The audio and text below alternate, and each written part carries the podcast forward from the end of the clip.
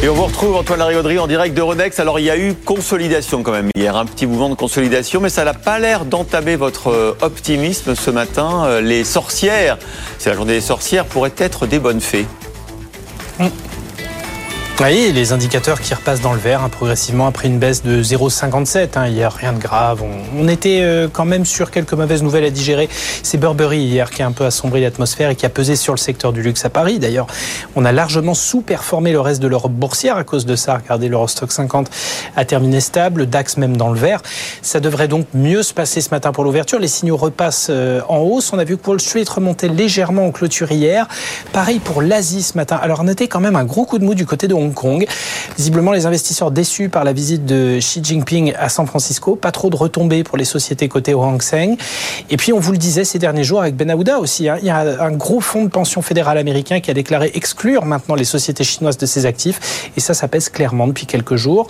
Mais bon, pour l'Europe, ça devrait mieux se passer. Attention, donc, séance à sorcière aujourd'hui, les échéances mensuelles des contrats et options sur indice. Trois sorcières. Ça pourrait induire un petit peu plus de volatilité. D'ailleurs, elle remonte, si on regarde euh, le VIX américain, elle remonte un petit peu, mais pas plus mal qu'on l'attaque euh, autour des 7200 points et avec des signaux haussiers. On s'arrête sur le pétrole quand même parce que ça baisse, ça baisse, ça baisse. On est sous les 80 dollars euh, le baril de Brent maintenant.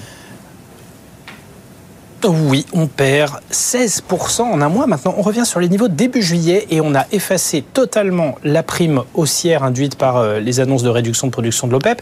Et autant vous dire que malgré deux guerres sur le feu en ce moment, bah, la prime de risque géopolitique s'est elle aussi totalement envolée. En fait, la partie ralentissement économique de fin d'année anticipée semble peser beaucoup plus.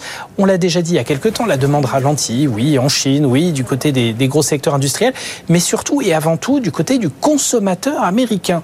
Et ça s'inquiète d'autant que les chiffres de production américains, justement, marquent une nette hausse. Donc beaucoup de pétrole sur le marché alors que la demande décroît. Tiens, ce matin, les futurs sur le pétrole en Chine sont sur un plus bas de deux ans. Donc très forte pression.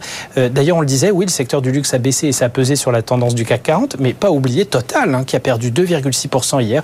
Et le recul du titre est de 3,7% sur un mois. Merci Antoine.